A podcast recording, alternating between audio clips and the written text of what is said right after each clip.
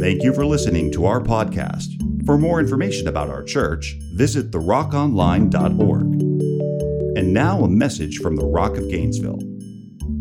Big amen. All right, God's greatest gift. We're going to talk about this again, uh, part two. And I started to actually rename this the fulfillment, love, the fulfillment um, of God's word. And uh, that'll kind of be the theme of what we're going to be talking about this morning. So last week, I began in 1 Corinthians chapter 13. We read the whole chapter, 13 verses, and uh, verse 4 says something uh, that kind of uh, stuck out, and uh, I ran with it a little bit last week, and I shared honestly. I'm thinking about just bringing three or four of y'all up here and letting you confess uh, uh, your love is patient, love is kind.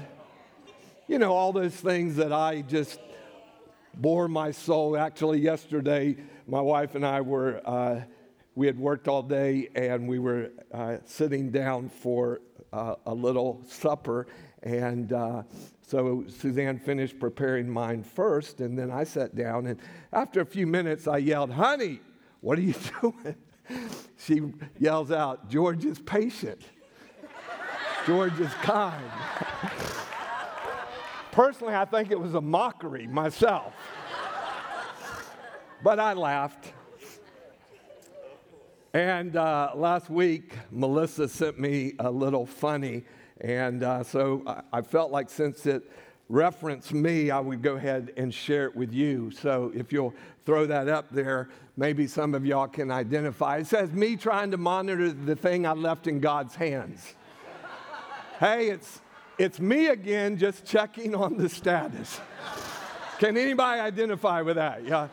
You're, you're that person that lays it in God's hands and then quickly uh, begin to remind God that you're waiting for an answer. And then the last part faith, hope, love, abide. These three, but the greatest of these is love. And I read real quick out of Romans 13 and I want to uh, read these three verses again and kind of slow down a little bit because my whole message today really comes out of these three verses. Again, Paul is writing to the church at Rome. He's uh, spent all these chapters exhorting, encouraging, challenging, stirring up uh, the church at Rome. And, uh, and he gets to these three verses here.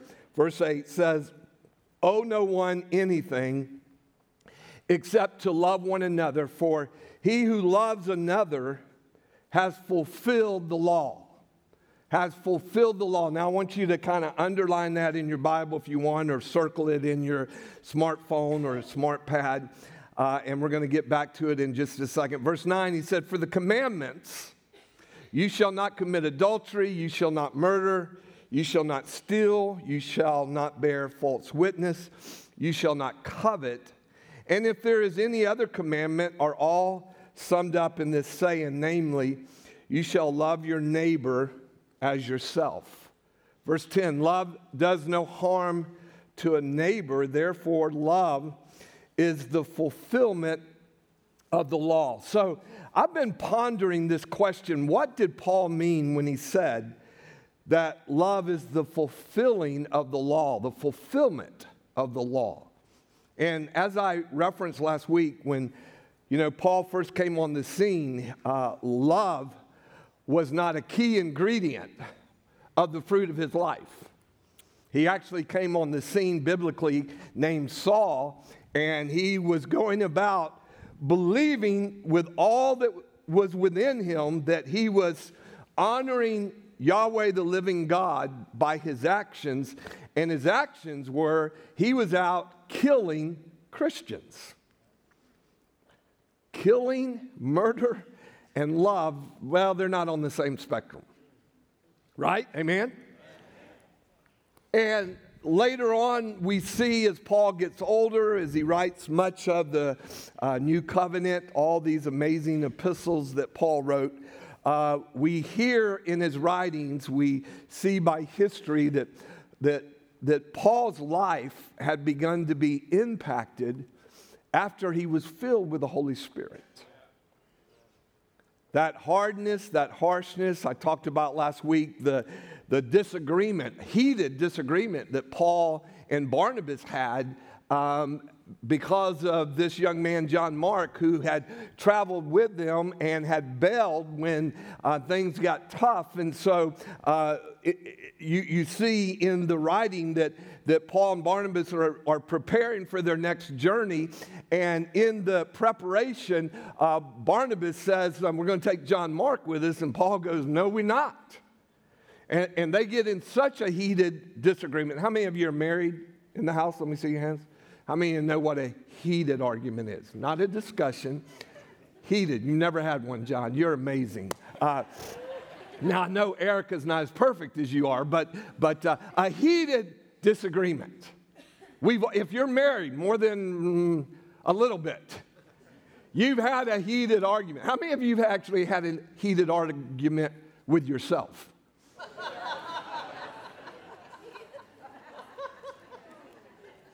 Just don't start answering at least in public while people because somebody's going to call the guys in the white jacket on you. But but you uh, you declare something and then you realize that that's not actually what you meant or said. And and uh, so we don't always agree with ourselves. We definitely don't always agree in marriage.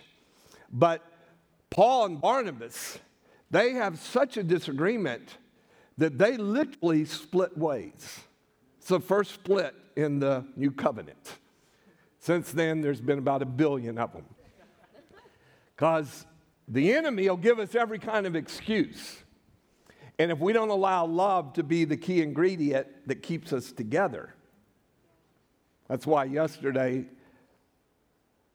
this precious gift of God, my wife, could use the scripture I preached last week I told y'all last week when I started this, I was like, God, seriously, I am not there yet. He said, Oh, but we're, we're working on you.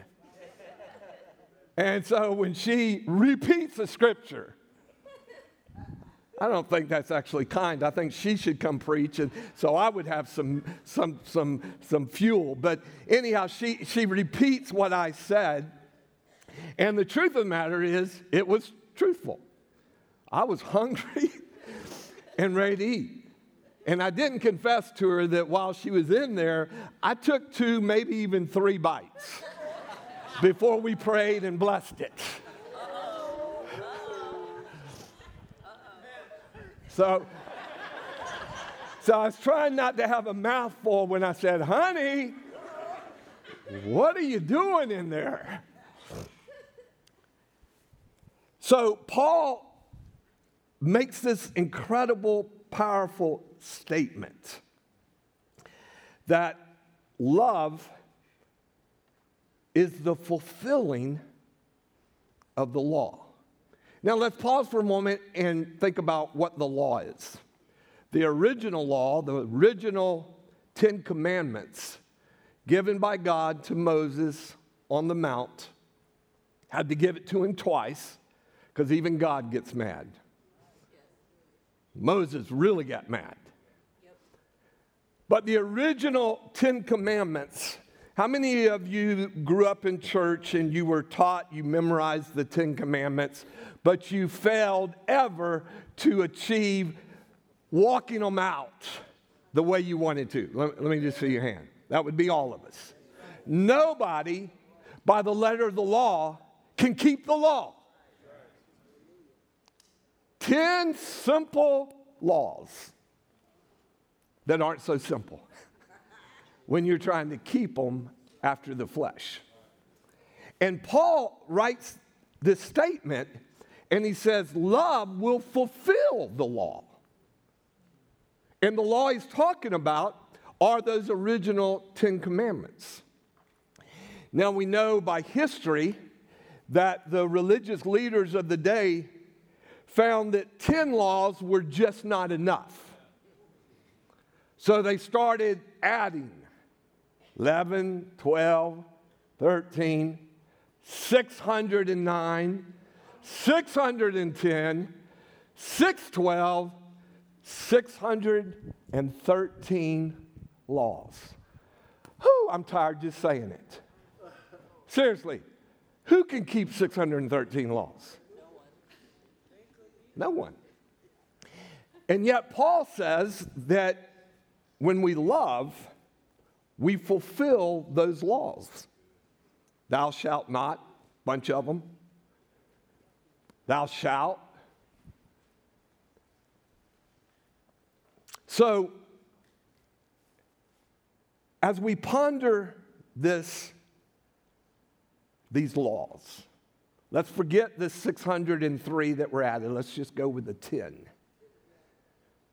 In the days that Paul wrote this, now understand, Jesus has come, he's done his thing, he's died on the cross, he's been buried, he's resurrected, and he ascends to the right hand of the Father. Paul never gets to actually meet Jesus in the flesh. He meets him on the road to Damascus. And he falls out because the Spirit of God is so bright and strong. And he has this revelation of Christ. He realizes that killing Christians is not from the Father. And Jesus asked him the question even before he knew it was Christ. He says, Saul, Saul, why are you persecuting? Why are you going after? And Paul answers a profound answer by recognizing by the Spirit that Jesus is indeed the Christ, the Son of the living God. So when Paul writes these words, love will fulfill the law. I had to really stop and ponder over these last couple of weeks what exactly did that mean? Is it really possible that love overcomes my zest or desire or ability to try to live those Ten Commandments? I mean, one of those commandments is recognize the Sabbath and keep it holy. So Jesus comes on the scene and he declares a powerful statement to the disciples because they're talking about the law.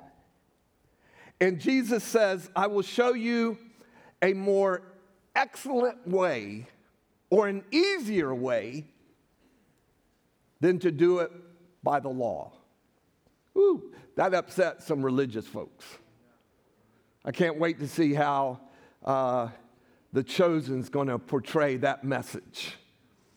But, but he comes making a declaration because uh, as you as you read through the four gospels and you see these disciples following a, a Jesus around uh, you know one minute they're mesmerized by what they see Jesus do the healings they're profound they're like their mouth drops open wow look how look how awesome this is but but then Jesus starts talking and Jesus came more to talk than he came to perform good works he did the good works to get their attention so they would listen to him.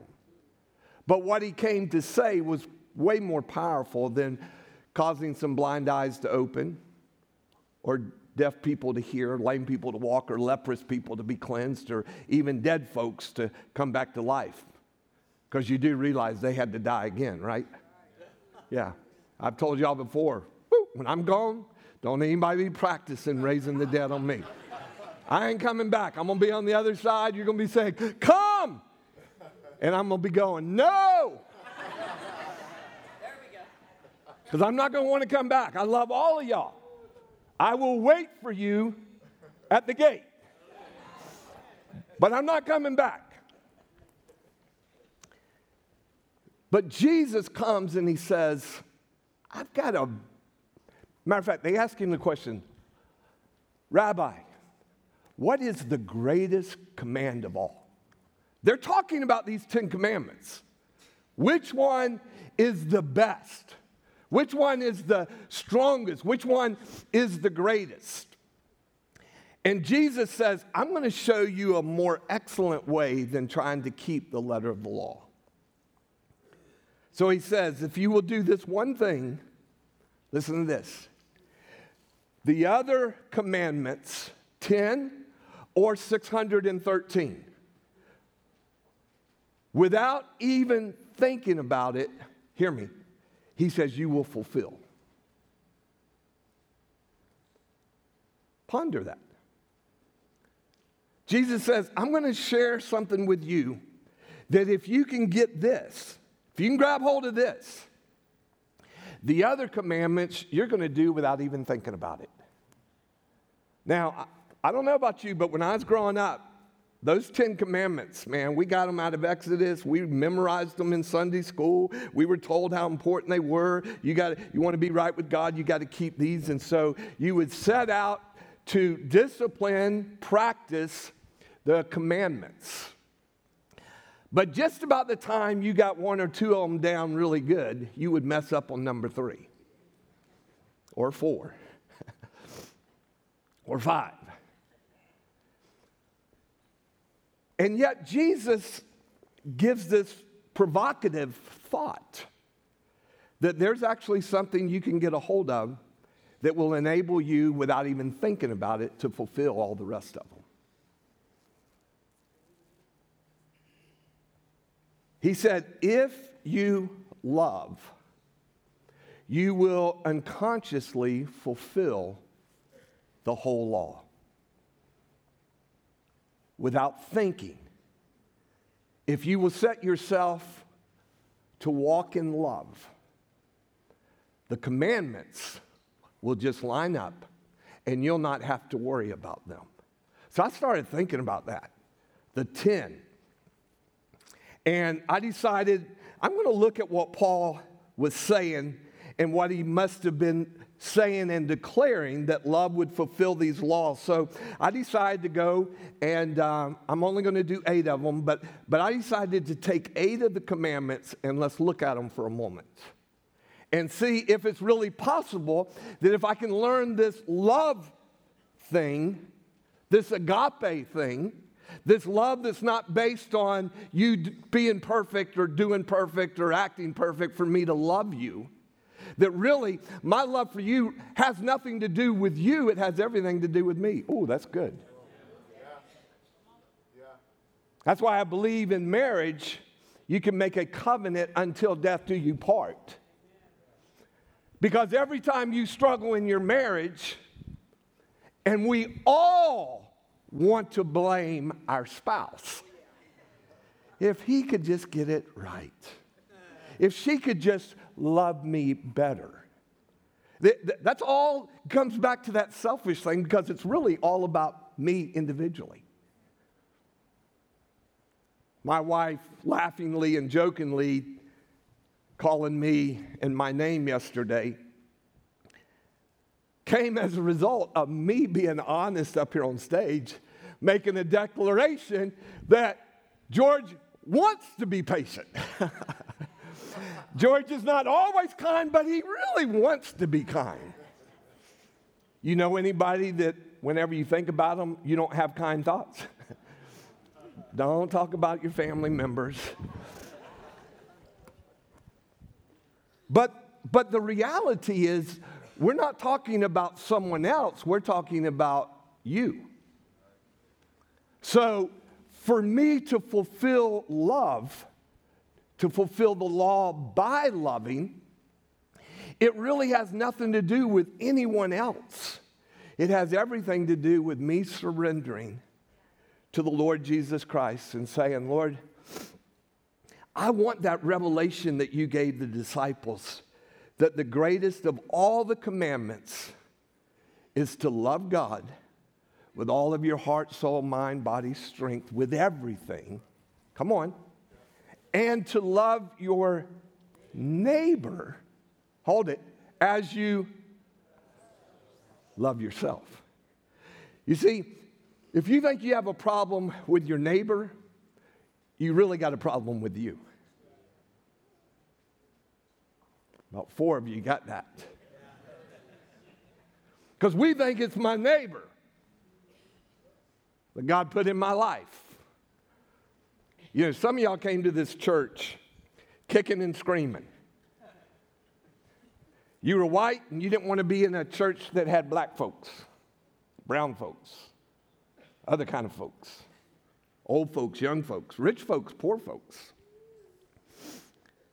And as much as you tried to go somewhere else, you were miserable because God kept making you come back here.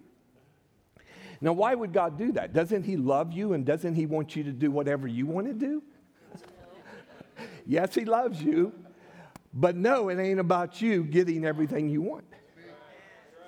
Because, see, some of you never got that racism worked out in your life until you came to a church family where someone was sitting beside you that you, without realizing it, held on against for no other reason than it was inbred.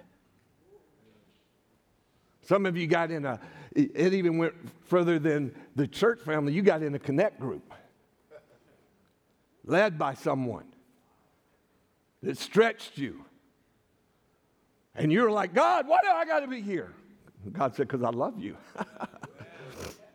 and you want to walk with me throughout, throughout all eternity.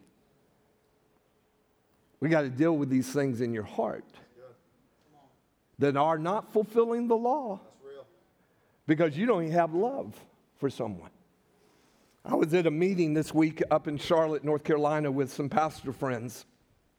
And for the first time ever, I was in this pastor's meeting, and there were actually more black pastors and spouses than there were white guys. And I immediately recognized that and smiled.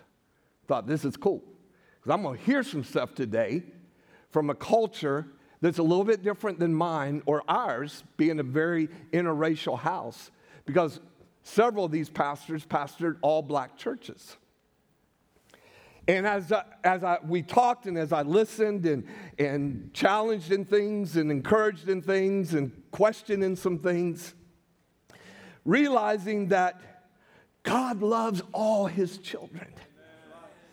And so I, I, got the opportunity to share with them how that when Suzanne and I and the boys uh, were driving down I 75 uh, south, uh, heading into Gainesville, August the 16th, 1987, I said to my wife several things that Holy Spirit had spoken to me. And I, I told her, I said, honey, uh, I don't know if we talked about this, but by the way, Holy Spirit has said, we're going to be in Gainesville for the entirety of our lives. We're not going there for a pit stop. We're not going to go there until grass gets greener somewhere else and we take off there. We're, we're, we're going to pastor for life. And she immediately says, Well, what if nobody comes? I'm like, Baby, I, I, I can't even deal with that.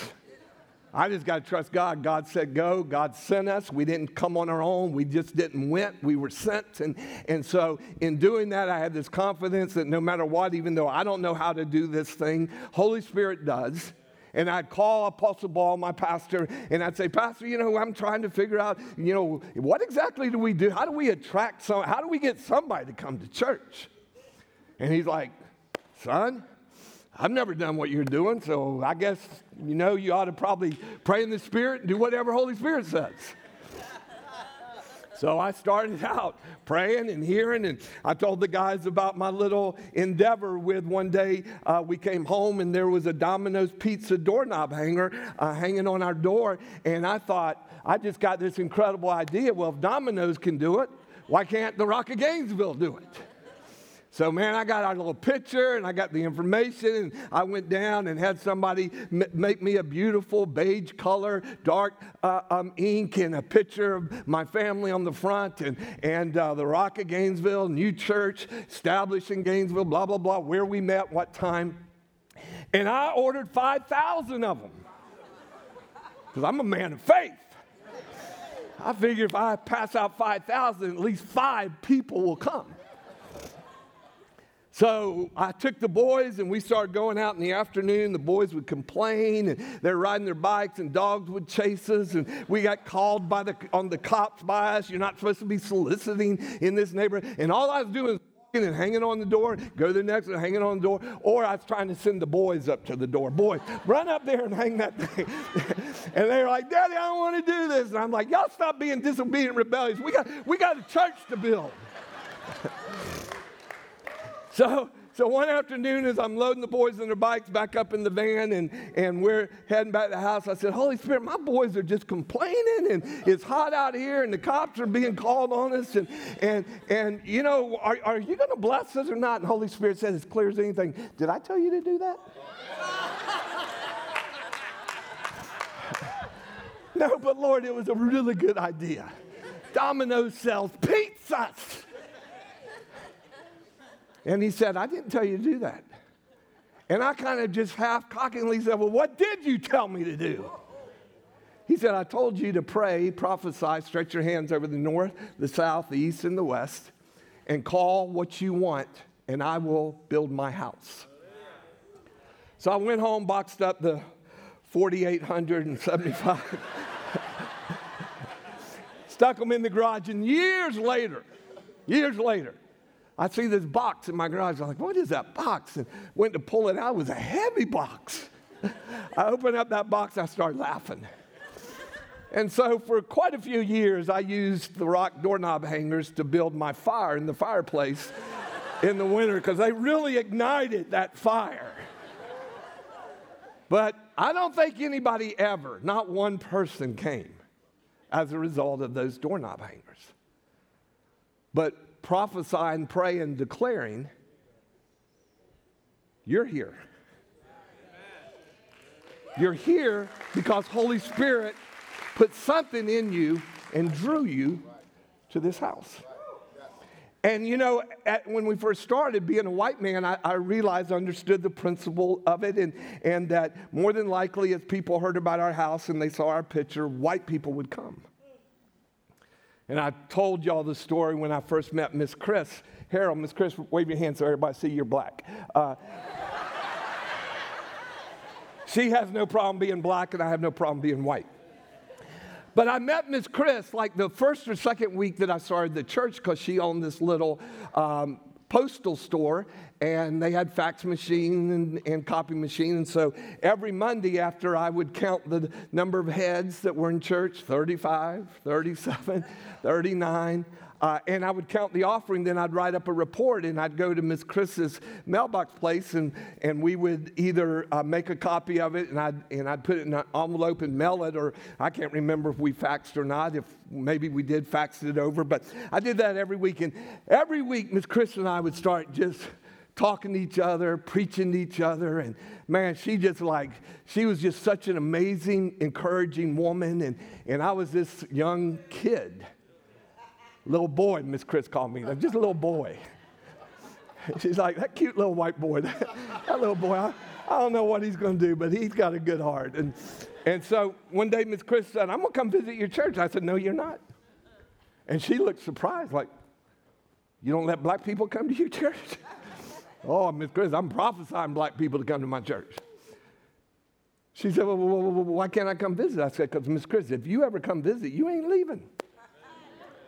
we two joined by the Spirit. So it was several years, couple years. I don't remember uh, what year Miss Chris came, but, but uh, one day where she was going to church, another church, she served faithfully. She's a part of a house, and, and the pastor stood up in the pulpit and actually said some bad stuff about me.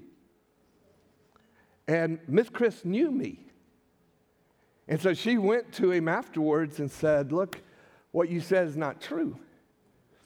And I can't say working here, and, and I don't know if she told him she was leaving, but she left. And the next week, she came. And I'm such a prophet.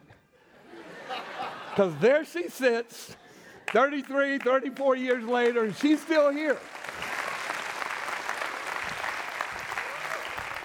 Now, what joined a black woman and a little white boy? Holy Spirit. There we go.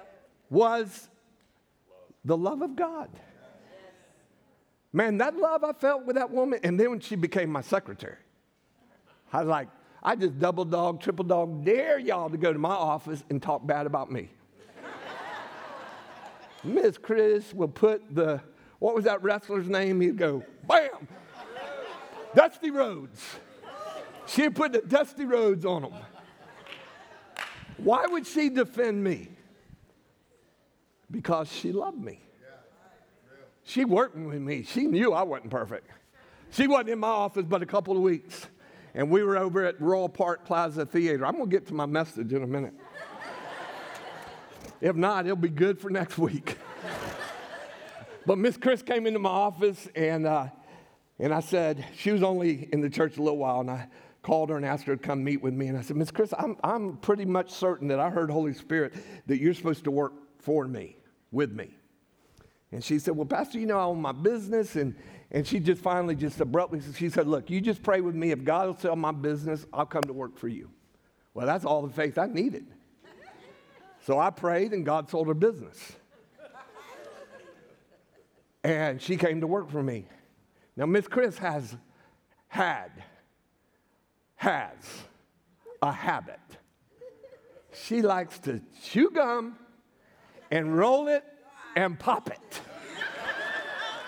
oh, my sweet Jesus, if you know me, you don't pop gum around me. you don't chew ice around me because George is so patient and kind. but she'd be way up front in the office. I was way all the way in the back of the Royal Park storefront that we had.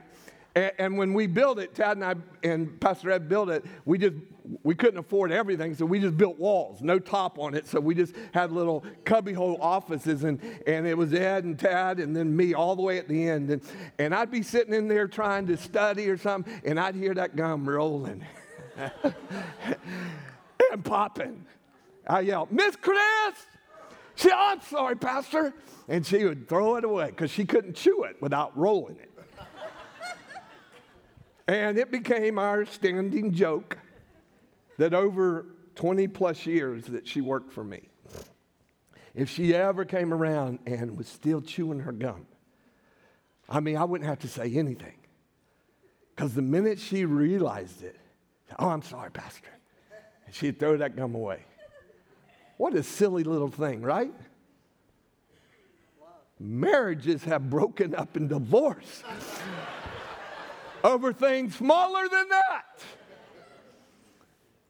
And her gum chewing, popping never affected my love for her, but boy, it aggravated me. It's like fingernails on a blackboard. I don't know why. I'm just, I'm just whatever I is. But Miss Chris never stopped loving me because I asked her to stop popping her gum.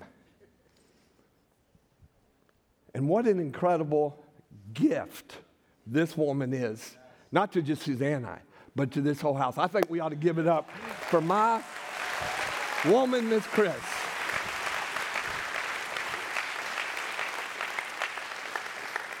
So, so Paul says love will fulfill all the law.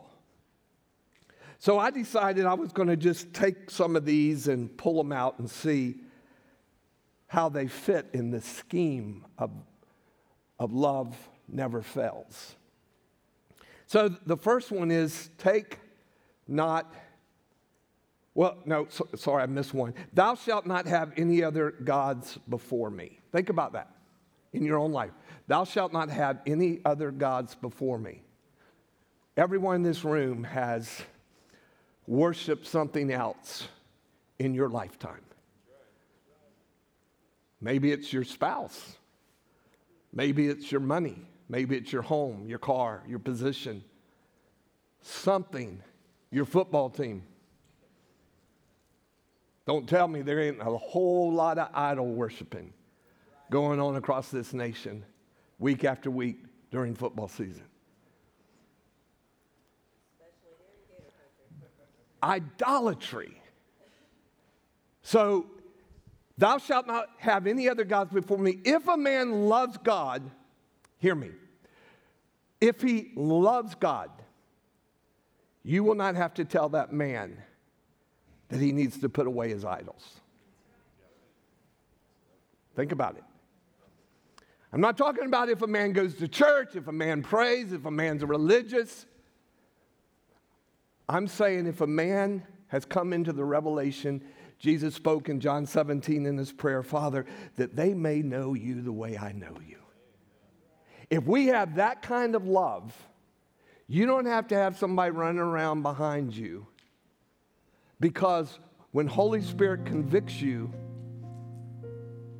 anybody ridden um, on 39th Avenue from the interstate out to 241 and seen that uh, it used to be a little Episcopal church and now they got these big fat idols out there, ugly things.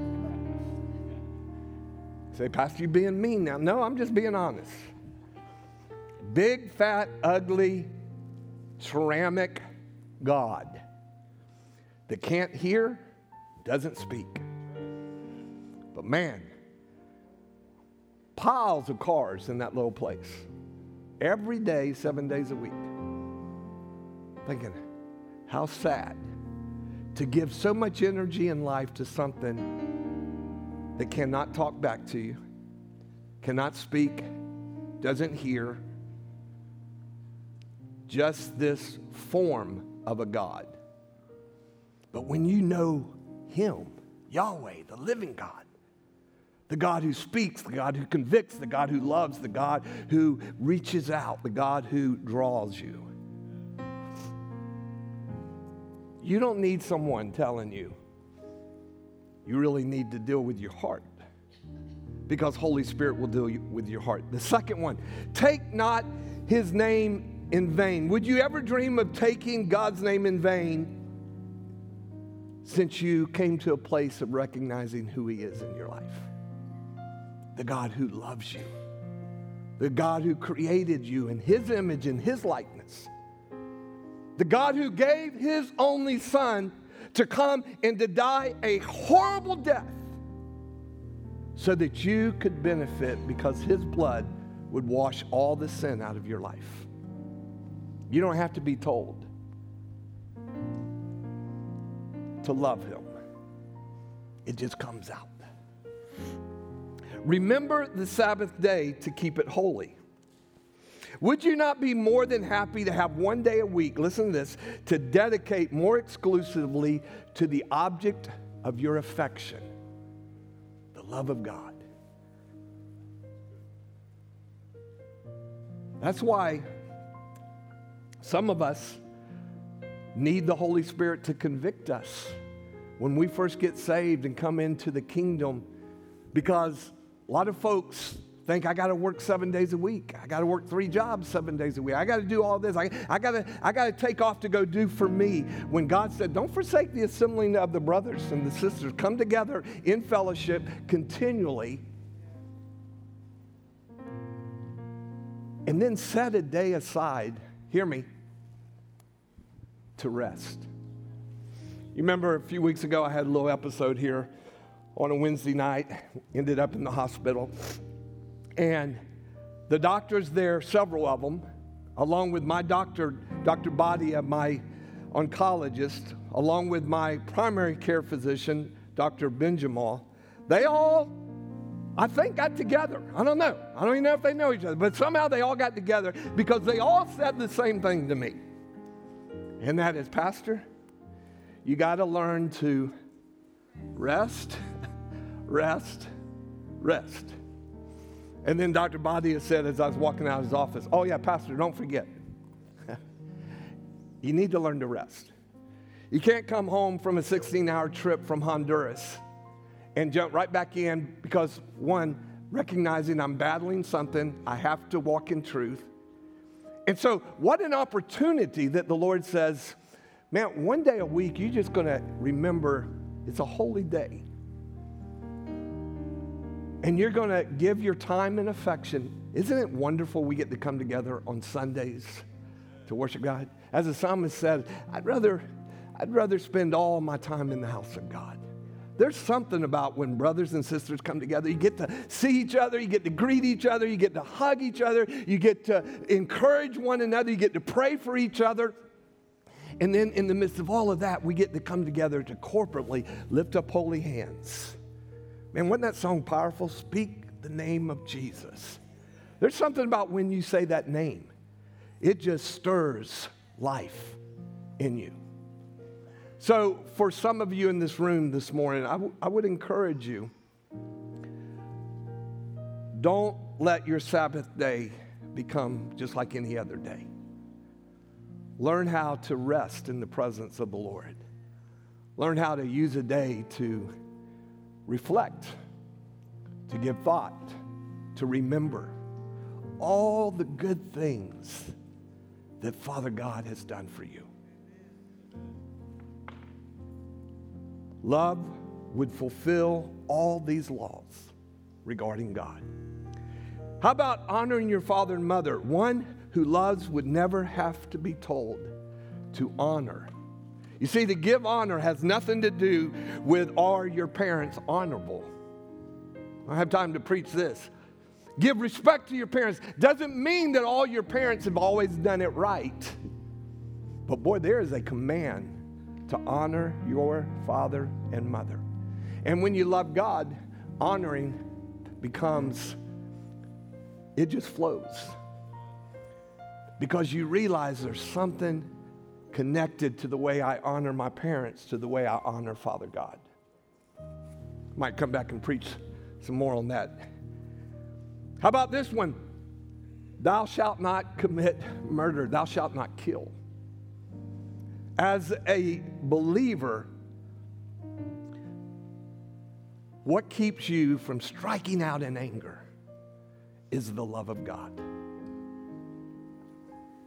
It's quiet in here this morning, and I hope it's because you are meditating on the significance that you don't have to waste energy trying to fulfill the letter of the law. Jesus said, I come to give you a more, a better way. A more better. A more better way. An easier way, a simpler way. What is that? To love God. These six young people on the front row right here one from Ukraine, one from Morocco, three from Fiji, one from Australia. Yesterday, they came to mine and Suzanne's house just to help us do some things that we needed done. Now, in turn, in, in return, Pastor Suzanne cooked them a massive pot of red beans and rice, some garlic bread, a salad, topped it off with some ice cream and cookies. And man, they were like, she like looked at me like, do these kids ever get to eat? Because they're eating like they're starving to death. Every one of them, girls included, helped themselves to second plate. And I served their first plate. It was beans running over. They, they ate like, man, they ain't never had nothing like this. And they kept complimenting Pastor Suzanne on how good it was, how great it was. But they, for about seven hours, worked. Matter of fact, at the table, the stinketh ran over. I was like, whoo, I smell so bad. And they, they said, yes, sir, Pastor, you do. I, no, they didn't say it like that. But they said, well, we all stink, which we all did. But they worked so hard. Why would they do it? We didn't pay them anything. Shame on us. Because they wouldn't take it. They came to just say thank you. One of the young ladies told Pastor Suzanne, she said, I'm so thankful that God brought me to this nation, to the rock school, and to this church. It saved my life. What saved? What saved her life? The love of God fulfills every law. The love of God is amazing. Do not steal. How would anyone who loves want to take what doesn't belong to them? You don't have to worry about, man, I got to keep that law number one, you know, I can't steal. No, you don't even think about it. When was the last time you thought about stealing something? I can remember mine. It was bubble gum in my mama's little store, and I thought, surely I'm going to hell. Do not pass go, do not collect $200. You are going straight directly to hell. When I got saved, my number one sin, besides just not knowing Jesus, was I'm a thief. And so when I got saved, God did all the work. But the conviction was I had to go to mama and say, Mama, I've been stealing bubble gum out of the store. She said, I know, son. That's why you're saved today, because I was going to kill you, but God said He'd save you. but, but when you're walking in love, you don't, you don't go out of here thinking, I'm going to go rob someone. How about do not bear false witness against your neighbor? You see, if you love God and you love yourself, then you can love your neighbor as you love yourself. And the last thing you would ever do would want to bring a false witness. You say, Well, Pastor, I've been in some churches where there was some serious false witnessing going on. Yeah, because church and the love of God are two different things. When we can get it right as a church, then we'll not be remembered as the church that split for the third time, fifth time, tenth time because of some ridiculous thing that we disagree on. The love of God will help us overcome. You want green carpet or you want red carpet? You want blue carpet because it reflects the sky and God? Or do you want red carpet because it reflects the blood of Oh, we got to have red carpet. Well, what if I don't like red? But ridiculous stuff happens in the name of God because the one ingredient that's missing is the love of God that impacts someone's life. Lastly, do not covet what your neighbor has. Ooh, this is a big one. Bigger than you realize. Some folks are driving a vehicle that they can't afford because their neighbor had one. And they figured, I got to have one of those. Well, you don't have to, especially if you can't afford it. Coveting will get you into trouble.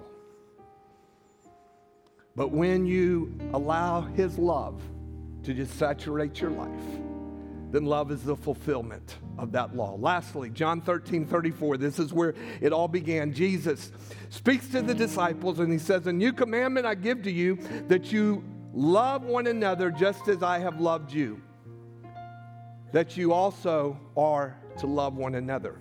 Listen, by this all will know that you are my disciples. If, say if, if you have love one for another. The greatest gift given to us by Father God is the gift of his son, Jesus Christ, who was given because of the agape of God, because God's heart was that he would have many sons and daughters. So Jesus comes on the scene, comes from heaven as a babe, and walks through the earth for 33 years doing good works because he was ultimately going to die on the cross so that his blood would cleanse us from unrighteousness. Listen to this. Why? Because God didn't want just one son. God wanted many sons and daughters. And the thing that will forever radically impact and change your life is when you allow that love just to become a revelation in your life. So that everything you do, you begin to base it on the idea is or are my actions being done because of love? Or are they being done because of religion? Because religion will ultimately mess me up. But love will never fail. Amen?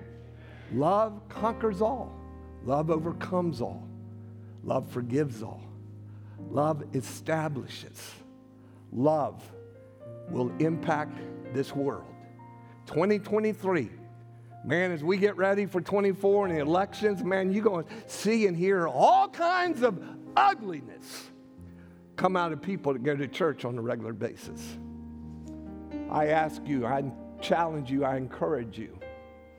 Let love be your motivation.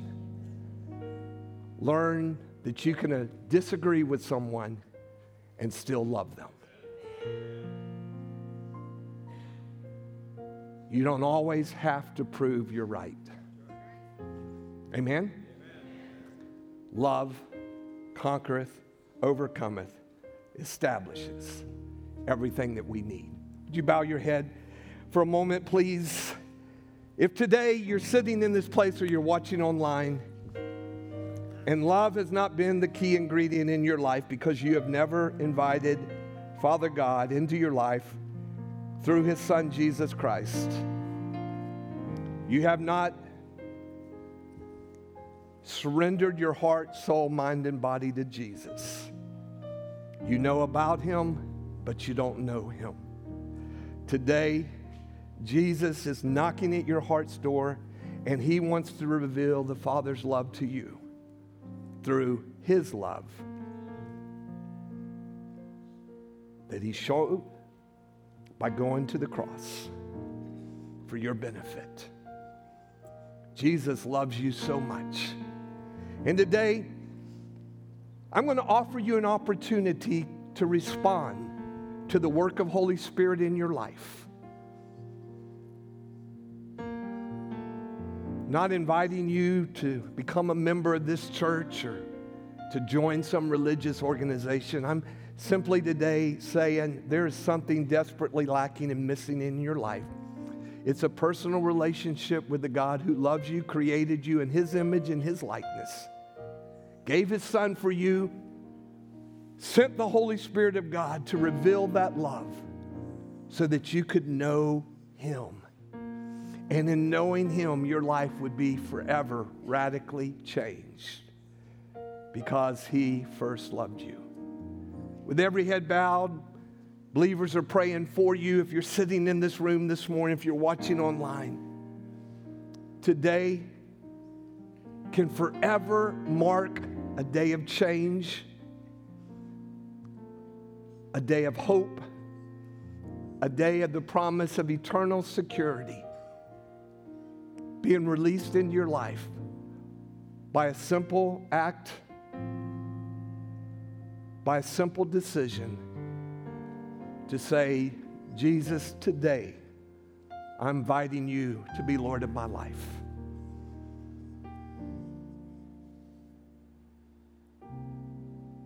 It would be a privilege for me to get to lead you in a prayer where you're going to invite Him today to be Lord and Savior of your life. It all begins here. It all begins in this moment.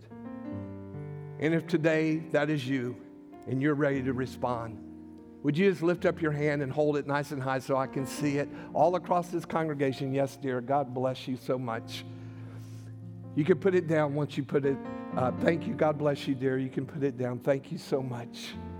There are others. Today is the day the day of salvation, the day when your life radically and forever is set on a path and a course to follow after God. Begins with you, begins with a decision, begins with you responding. Jesus is knocking at your heart's door, and he's inviting you to come in. Yes, God bless you. Who else today? You're ready. You're watching online this morning. I can't see you, but you can pray this prayer with us in a moment. You can text in, call in, call our church office, let someone know, make a decision, and then we will help you in the days ahead. But before I lead us in prayer, anyone else? This is the biggest, greatest, most important decision you'll ever make in your entire life the decision I surrender to God. He will forever be my Lord. Anyone else before I lead us in this prayer? All right, I want to invite you to stand right where you are. I'm going to invite the whole congregation to join us as we pray with these that have responded this morning. Pray this prayer out loud, pray it in faith. Father God, in the name of your Son Jesus, I come today acknowledging my need of you. Thank you, God, that you first loved me Thank you that you gave your son Jesus. Thank you that you gave Holy Spirit that enables me today to make this response. Today, Jesus, I invite you into my life to be my Lord to be my Savior, my Redeemer, my healer, my friend. I confess I need you. I confess that sin has been prevalent in my life. But today, I ask you to forgive me. I bring it all and I lay it at your feet, Jesus. Because today, I'm choosing you. I choose this day to serve you, to love you all the rest of the days of my life. Thank you so much, Father, for loving me. I choose you now because you first chose me.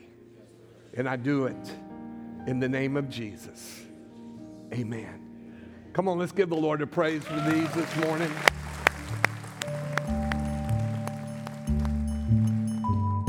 Thank you for listening to our podcast. For more information about our church, visit therockonline.org.